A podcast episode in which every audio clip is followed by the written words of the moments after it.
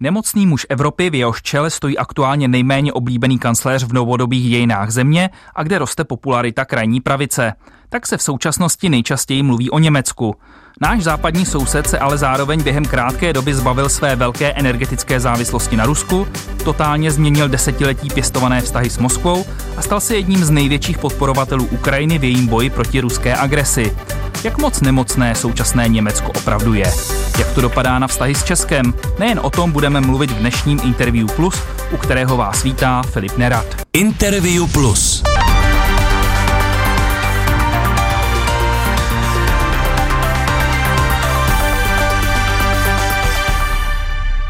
Naším hostem je velvyslanec Německa v České republice Andreas Kýne.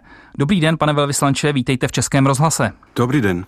V úvodu jsem zmínil, že kvůli ekonomickým a rozpočtovým problémům a hospodářské stagnaci se o Německu mluví jako o nemocné muži Evropy. Stejně ale německý tisk označuje také Českou republiku. Dopadá to nějak na vztahy obou zemí, když musí řešit spoustu vlastních problémů?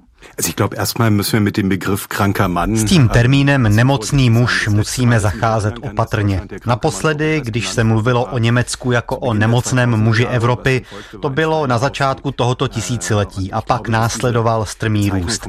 To, že se teď Německo označuje za nemocného muže, je podle mě projevem spíš špatné nálady než popisem skutečné situace. Co je ale jasné a kvůli tomu se občas v německých médiích mluví také o Česku jako o nemocném muži Evropy, je to, že jak jsme těsně hospodářsky provázáni, tak čelíme stejným výzvám. Automobilové průmysly v Německu i v Česku jsou velmi silné a oba stojí před velkou výzvou zvládnout přechod na elektromobilitu. Máme velké potíže v dodavatelských řetězcích. Viděli jsme, kam vede jednostranná závislost. K této diverzifikaci dodavatelských řetězců musíme přistoupit společně. Potřebujeme také víc pracovních sil, jak v Německu, tak v Česku jich máme nedostatek. Tohle těsné provázání a vzájemná závislost jsou ale podle mě výhodou, protože můžeme společně hledat řešení. Není to ale zároveň nevýhoda? Česká ekonomika je na té německé životně závislá. Netáhnou nás Čechy teď problémy vás Němců dolů? Also ich glaube auch hier nochmal ähm, ani s touto diagnózou úplně nesouhlasím. Naše hospodářská čísla nejsou pozitivní, ale ani nejsou tak negativní, abychom mohli být považováni za toho nemocného muže. A jak nám ukázala ta poslední zkušenost, ten, který o druhých mluvil jako o nemocném muži, měl sám už těžký kašel. Takže tady to vidím trochu jinak a zároveň si myslím, že jsou věci, které můžeme řešit jenom společně. Ať už na evropské evropské nebo na globální úrovni. A pak jsou věci, které jsou dané. Když vezmeme třeba přechod k udržitelnému hospodářství, to, co bylo nedávno odsouhlaseno na klimatické konferenci, tak to je odchod od fosilní energetiky. Všichni tak stojíme před touto výzvou, která je zvlášť silná pro obě naše země s našimi automobilovými průmysly. Já to ale vnímám jako výhodu. Podívejte se na to, kde společně hledáme inovace. Padlo rozhodnutí postavit postavit v Drážďanech obrovskou továrnu na polovodiče tajvanského výrobce. Jednou z reakcí na to bylo založení českosaské pracovní skupiny, abychom zjistili, jak bychom na obou stranách hranice mohli tuhle příležitost využít. U Litia na Cínovci máme sasko-české memorandum o porozumění, které stanoví politický rámec proto, abychom na tom mohli spolupracovat. Důležité je, bez ohledu na to, jestli uvažujeme o energetice, transformaci, dopravě nebo školství, že nezůstáváme jen na své straně hranice a že se do toho zapojuje také druhá strana. A mám radost, že se v tom tolik angažují jak Bavorsko, tak Sasko. Bayern wie auch Sachsen hier so engagieren. Hodně přeshraniční je oblast energetiky, kde Německo prodělalo v posledních letech velké změny a kde Česko teď pomáhá dodávkami elektřiny, zapojuje se do projektů na skapalněný zemní plyn a čeští podnikatelé jako Daniel Křetínský jsou důležití hráči na německém trhu v oblasti těžby a výroby energie z uhlí. Je to teď nejdůležitější oblast spolupráce obou zemí? Ich glaube, dass die Energetika získala ruským útokem na Ukrajinu strategický význam. Spolupráce v této oblasti tak má pro nás nejen hospodářský, ale řekl bych až existenciální význam. Proto podporujeme Česko v přístupu ke skapalněnému plynu přes terminály v Severním moři. Tato spolupráce zároveň posiluje nezávislost celé Evropské unie. I tady je důležité, že nekončí na hranicích a že přemýšlíme v německo-českém i evropském rámci. Ruská agrese na Ukrajině byla těžkou ranou pro energetiku v Německu. Musela se vyrovnat s odstřiháváním se od dodávek ruského zemního plynu, na kterých německá energetická transformace z velké části stála. Jak moc to poznamenalo celý ten proces energií vende? V prvé řadě to byla těžká a tragická rána pro Ukrajinu a Ukrajince. Dřívější německá závislost na ruských energiích nevznikla z naivity. Před 50 lety, v nejhorších dobách studené války, kdy u německých hranic pár kilometrů od sebe stály armády s jadernými zbraněmi, jsme z Ruska spolehlivě dováželi zemní plyn. Obtížně by se tehdy vysvětlovalo, proč to nemáme dělat a kupovat ho někde dráž. Z dnešní perspektivy to lze hodnotit jinak a musíme to hodnotit jinak, ale tehdy jsme to nedělali z žádné naivity. Po ruském útoku jsme ale jednali rychle. Během devíti měsíců jsme naši závislost na ruské ropě a plynu srazili na nulu. A ta závislost byla relativně velká a pohybovala se podle zdroje energie od 50 do 65% Za devět měsíců ale byla na nule. Za stejnou dobu jsme postavili první terminál na skapalněný zemní plyn. Druhý trval 10 měsíců. A to považuji za úspěch. Transformaci německé energetiky to samozřejmě neurychlilo, ale těžká rána to pro ní nebyla, protože se nám podařilo rychle přejít na jiné zdroje. S touto transformací je v Německu úzce zpěta otázka odchodu od jádra. Kvůli důsledkům ruského útoku na Ukrajinu Německo dočasně prodloužilo i provoz jaderných elektráren. Teď bavorská vládní CSU mluví o tom, že konec jádra byl omyl a je potřeba ve využívání jaderné energie pokračovat, třeba jen v Bavorsku. Je reálné, že by v Německu došlo k návratu jádra? Die Debatte um die Kernkraft, die wir in Deutschland seit 50 Jahren. Debatu o jádru vedeme v Německu už 50 let a to velmi intenzivně. První rozhodnutí o odchodu od jádra padlo před nějakými 25 lety za vlády sociálních demokratů a zelených. A po nehodě v jaderné elektrárně Fukushima v roce 2011 to byla vláda kancléřky Merklové, tehdy i pod silným tlakem Bavorska, kdo závazek uzavřít jaderné elektrárny potvrdil. V souvislosti s jádrem bych chtěl chtěl říct čtyři věci. Tři jsou specifické pro Německo. Jadernou energii v Německu jsme využívali po desetiletí, ale dodnes nevíme, kde budeme mít trvalé úložiště pro vyhořelé palivo. Tahle debata vás v Česku taky čeká. Desetiletí využívání jaderné energie nám ukázala, že náklady na ní jsou velmi vysoké, zejména když do toho započítáme náklady na to konečné úložiště. A ty jaderné elektrárny, které jsme udržovali v provozu, už už měli jen malý podíl na dodávkách elektřiny. Je jasné, že teď se nacházíme v úplně jiné bezpečnostně politické situaci a tím také v nové situaci ohledně dodávek energií. Přesto se domnívám, že v Německu je stále velmi výrazná většina lidí proti jaderné energii. Poslední bod, který chci zmínit, je, že my respektujeme každé rozhodnutí našich sousedů ohledně jejich energetického mixu. Čekáme ale, že naši sousedé budou respektovat respektovat to naše. To myslím respektují, takže tohle rozhodnutí v Německu je podle vás už nezvratné?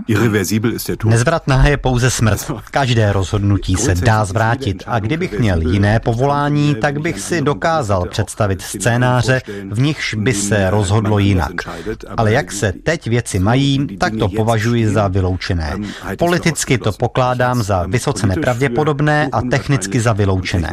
Ale jak jsem říkal, jenom pár věcí je skutečně nezvratné nezbytných. Ať už tyto debaty nebo větší využívání uhlí a uhelných elektráren, rušení podpory pro elektromobily, všechno to působí, že Německo vystřízlivělo ze svých, řekněme, zelených snů a jeho politika nebo veřejná diskuze jsou v otázce klimatické udržitelnosti teď realističtější. Vnímáte to tak? Nein, um, weil ich vorher keine grünen Träume gesehen Ne, žádné zelené sny jsem u nás nepozoroval. Naším cílem samozřejmě dál zůstává udržitelné hospodářství, které neničí přírodu a které nevyužívá energetické zdroje poškozující klima. K tomu se mimochodem teď Německo i Česko znovu zavázali na poslední velké klimatické konferenci v prosinci. Tento druh ekonomiky zůstává naším cílem. Otázka ale je, jak rychle se k němu dostaneme a tady ruská válka situaci změnila, protože těch devět měsíců, které jsme potřebovali na stavbu terminálů a zvýšení cen energií, do ní silně promluvili. Jde tedy o to, jak rychle půjdeme kupředu a jak silně zohledníme sociální dopady energetické transformace. Tyhle diskuze ještě neskončily a stále pokračují. Byly tu ale už v době, kdy jsme z Česka slýchali, že sledujeme nějaké zelené sny. Měli bychom se ale shodnout hlavně na tom cíli. Navíc nežijeme ve vzduchoprázdnu. Máme tu evropskou legislativu a závěry klimatické konference. Myslím, že jsme na dobré cestě. V prvním pololetí minulého roku jsme získávali 52% elektřiny z obnovitelných zdrojů. To není špatné číslo.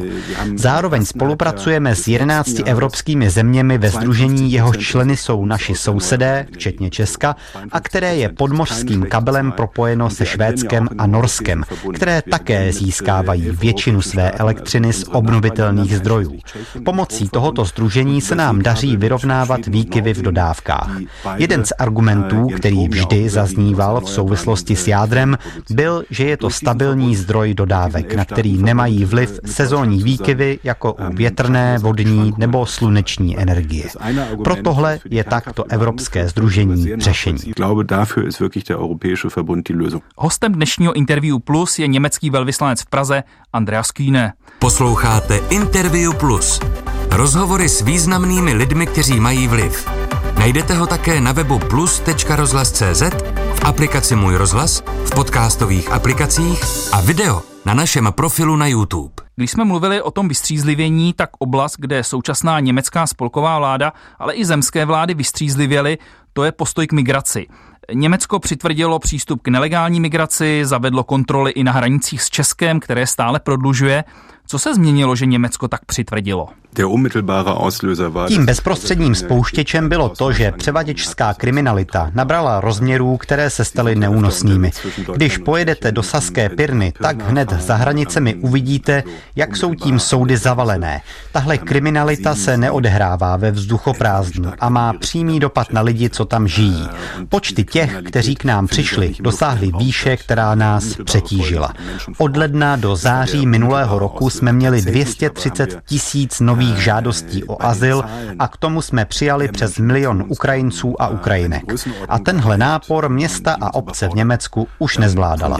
Není možné do nekonečna stavět nové ubytovny a posílat nové sociální pracovníky kvůli jejich integraci. To byl ten bod, kdy se rozhodlo, že se ten přístup musí změnit. Během migrační krize v letech 2015 až 2016 bylo Německo schopné takové množství žadatelů o azyl pojmout. V čem je to teď jiné? Äh, Ten rozdíl představuje 400 až 500 tisíc lidí. Musíte připočítat ten víc než milion lidí z Ukrajiny, kteří navíc nejsou hned integrovaní. Pro ně je potřeba ubytování a pro mnohé z nich i na delší dobu.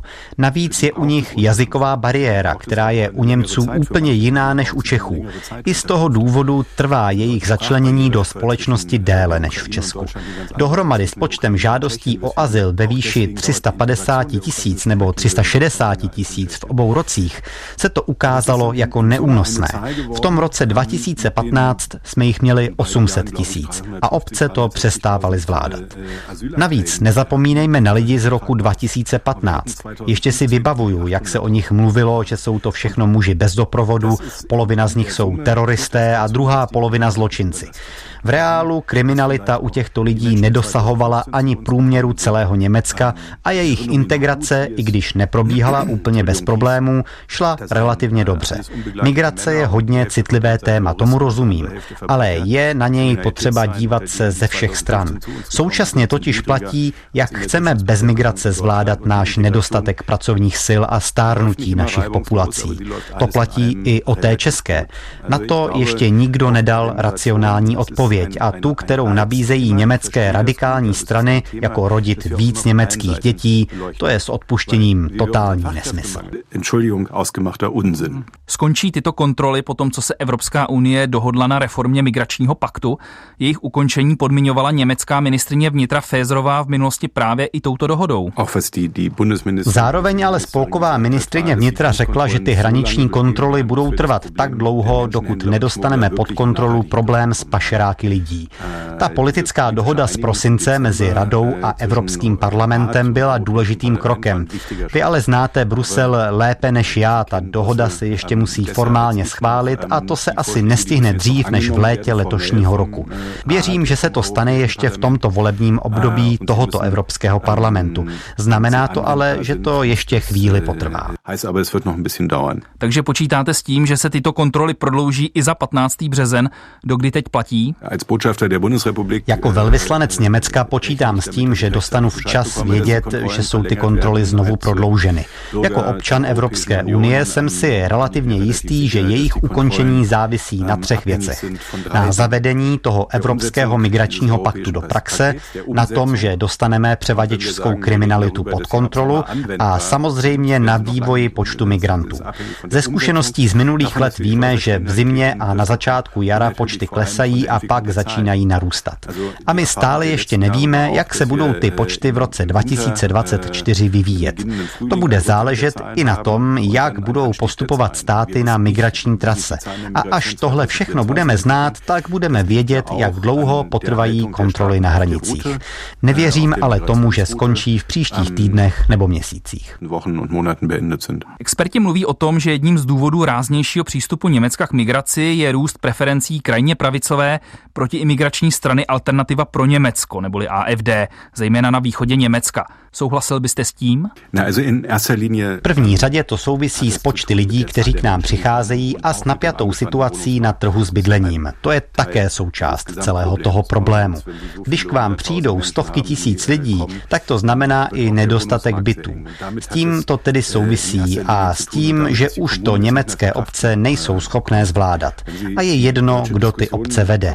To byl ten skutečný důvod pro změnu německého přístupu, že jsou u nás politické strany a síly, které se snaží z tohoto vývoje vytlouct politický kapitál, snaží se strašit lidi, tak to je politická realita, stejně jako nárůst obliby AFD.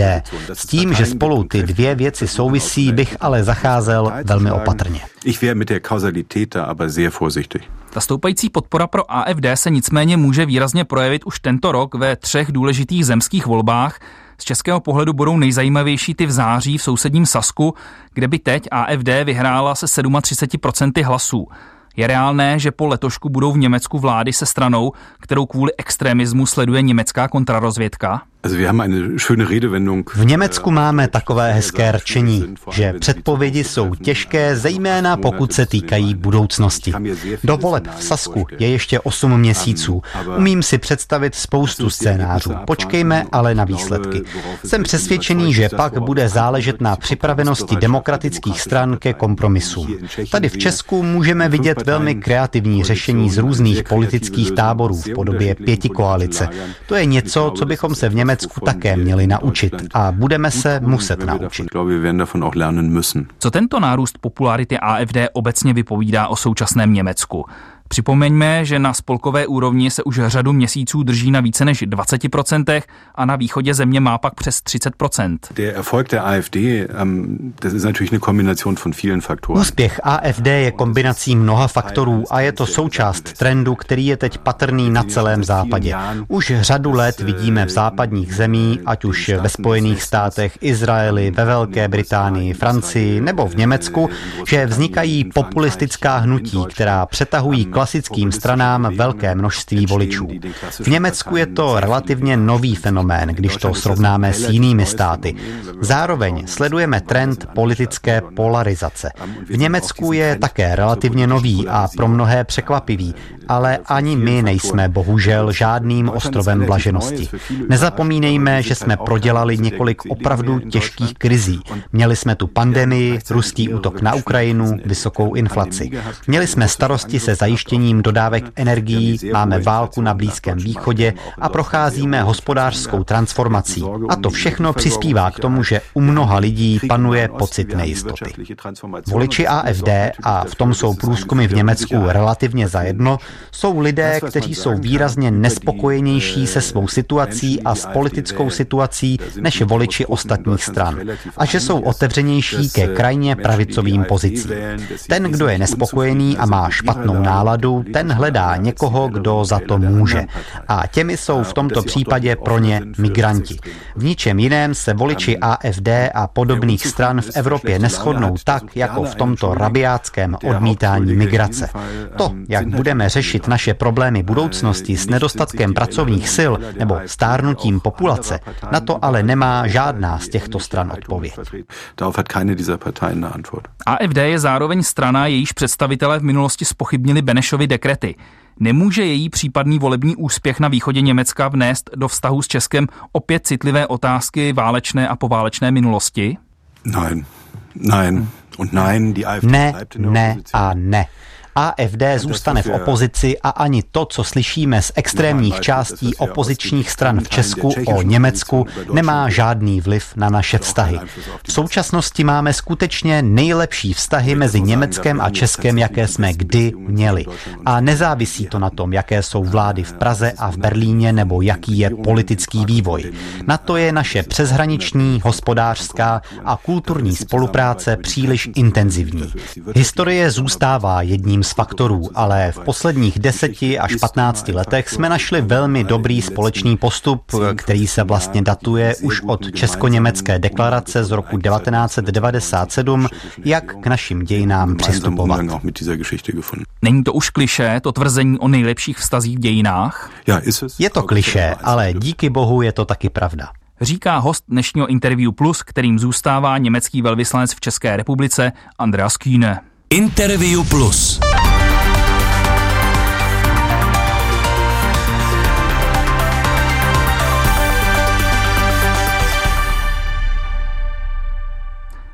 Když jsme mluvili o ruské invazi na Ukrajinu, po ní musela německá zahraniční a obraná politika provést zásadní obrat v přístupu k Rusku, o kterém se mluví jako o historickém. Už je tento obrat dokonán? Nein, kann sie auch nicht sein. Ähm, Zeitenwende. Ne, a ani to nejde. Historický obrat je něco, co trvá dlouho. Je to tak hluboká změna, kterou nejde udělat přes noc. Za ty bohužel už skoro dva roky ruské války jsme mnohé věci od základu změnili. Stále na tom ale pracujeme.